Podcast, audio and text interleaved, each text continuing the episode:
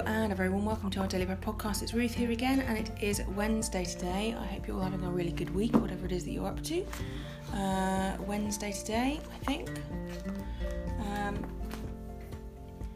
yeah, what am I thankful for today? Because I think that's what I'm doing this week, or what am I thankful for last night? Um, gosh, I don't know quite. Um, I'll have a think about that, and I'm sure I'll come up with something by the end of this uh, this thing. I can't remember what I thanked God for last night, but I'm sure I did. Um, I'll give it some thought. Um, hope you're having a good week. Um, yeah, I reckon let's just start and pray because um, I can't think of any news that has been other than the president has been uh, released from hospital, which I'm sure you've seen. Not really fussed about that, to be honest with you. Um, I, uh, yeah. Let's pray. I think that would be better. Otherwise, I'll get myself into trouble.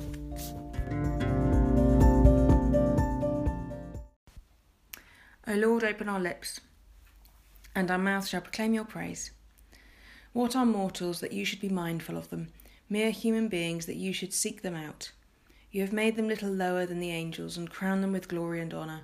You have given them dominion over the works of your hands, and put all things under their feet all sheep and oxen, even the wild beasts of the field, the birds of the air, the fish of the sea, and whatsoever moves in the paths of the sea. O Lord our Governor, how glorious is your name in all the world. Glory to the Father, and to the Son, and to the Holy Spirit, as it was in the beginning, is now, and shall be forever. Amen. And so, as we rejoice in the gift of this day, so may the light of your presence, O God, set our hearts on fire with love for you now and forever. Amen.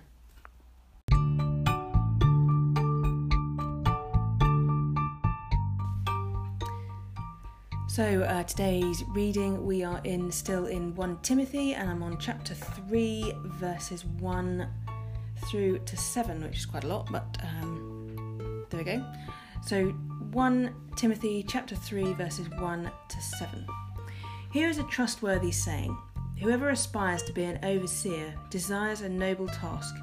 Now the overseer is to be above reproach, faithful to his wife, temperate, self controlled, respectable, hospitable, able to teach, not given to drunkenness, not violent but gentle, not quarrelsome, not a lover of money.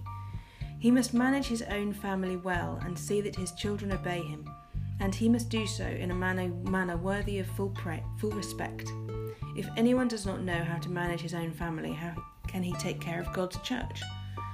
He must not be a recent convert, or he may become conceited and fall under the same judgment as the devil. He must also have a good reputation with outsiders, so that he will not fall into disgrace and into the devil's trap.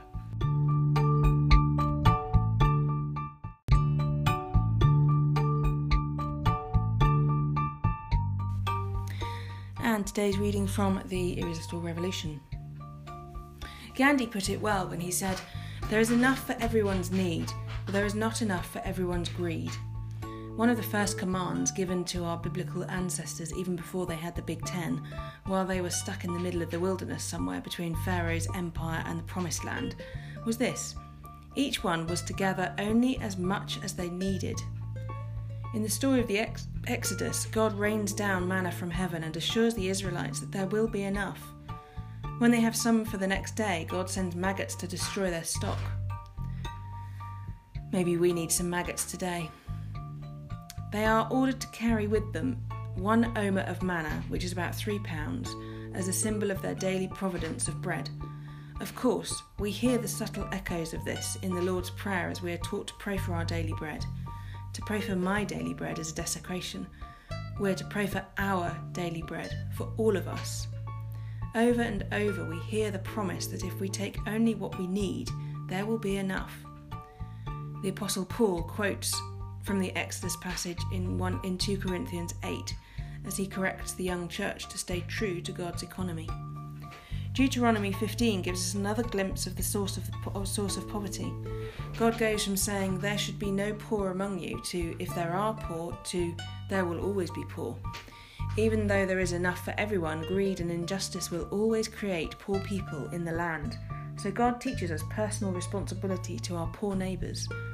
God also establishes rhythms of rest for the land and structures of providence, such as gleaning, where the poor are able to gather food from the fields. And God sets in place a plan for Jubilee, regular intervals when inequality is dismantled. God systematically interrupts the human systems that create poverty, releasing debt, setting slaves free, redistributing poverty. Property, sorry, redistributing property. Folks always say the Israelites never fully lived out the Jubilee, but our friend Ched Myers says there's no excuse to ignore God's commands. That's like saying we don't need to worry about the Sermon on the Mount since Christians have never fully practiced it.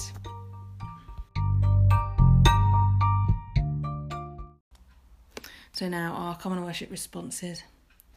Lord, you will guide me with your counsel, and afterwards receive me with glory.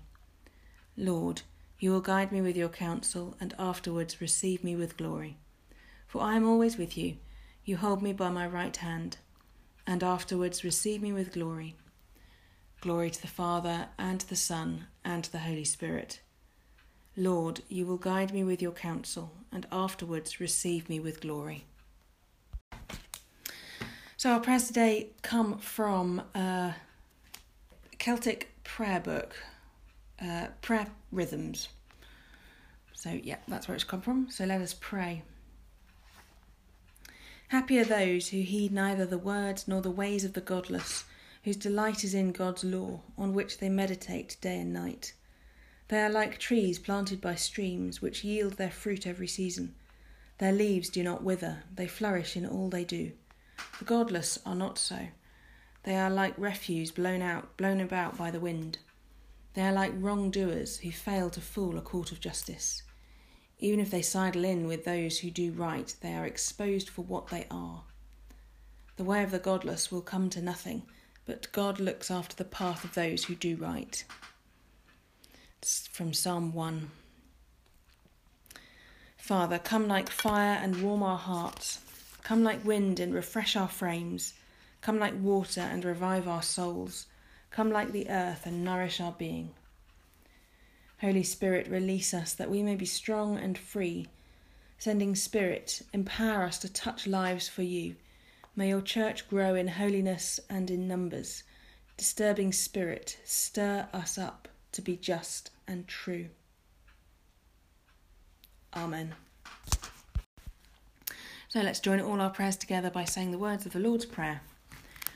I'm going to say it in the modern version today. Our Father in heaven, hallowed be your name. Your kingdom come. Your will be done, on earth as in heaven. Give us today our daily bread. Forgive us our sins, as we forgive those who sin against us. Lead us not into temptation, but deliver us from evil. For the kingdom, the power, and the glory are yours, now and forever. Amen. Well, thank you once again for joining me today. I look forward to being with you again tomorrow, Thursday. So, um, I've thought of what I was thankful for last night, and I was thankful for a couple of things actually yesterday. I was thankful because I managed to do a um, uh, a Q&A with um, Preston Primary School with Year 6, which um, would normally be in the classroom, but it was via Zoom, and um, it seemed to go out quite well. They seemed to they seemed to be able to hear me, which was good. Um, and that was what I was worried about. And the technology worked just about. So uh, yeah, I was really encouraged by that. And it's always fun to do those sort of things, which is actually with people, um, because that's the part of the job which has sort of disappeared at the moment. Um, everything's sort of online and everything, which I, I hate. Um, but uh, yeah, that was really fun. I really enjoyed that, so that was what I was thankful for last night. I was also thankful because I managed to get to the gym last night and uh, did a tough spinning session, which was really good fun, but it was it was a difficult one. The instructor really went for it. so uh, yeah, I wonder what you're thankful for today. Many many things, no doubt. I will be with you again tomorrow. So may the Lord bless us and preserve us from all evil and keep us in eternal life. Amen. Let us bless the Lord. Thanks be to God.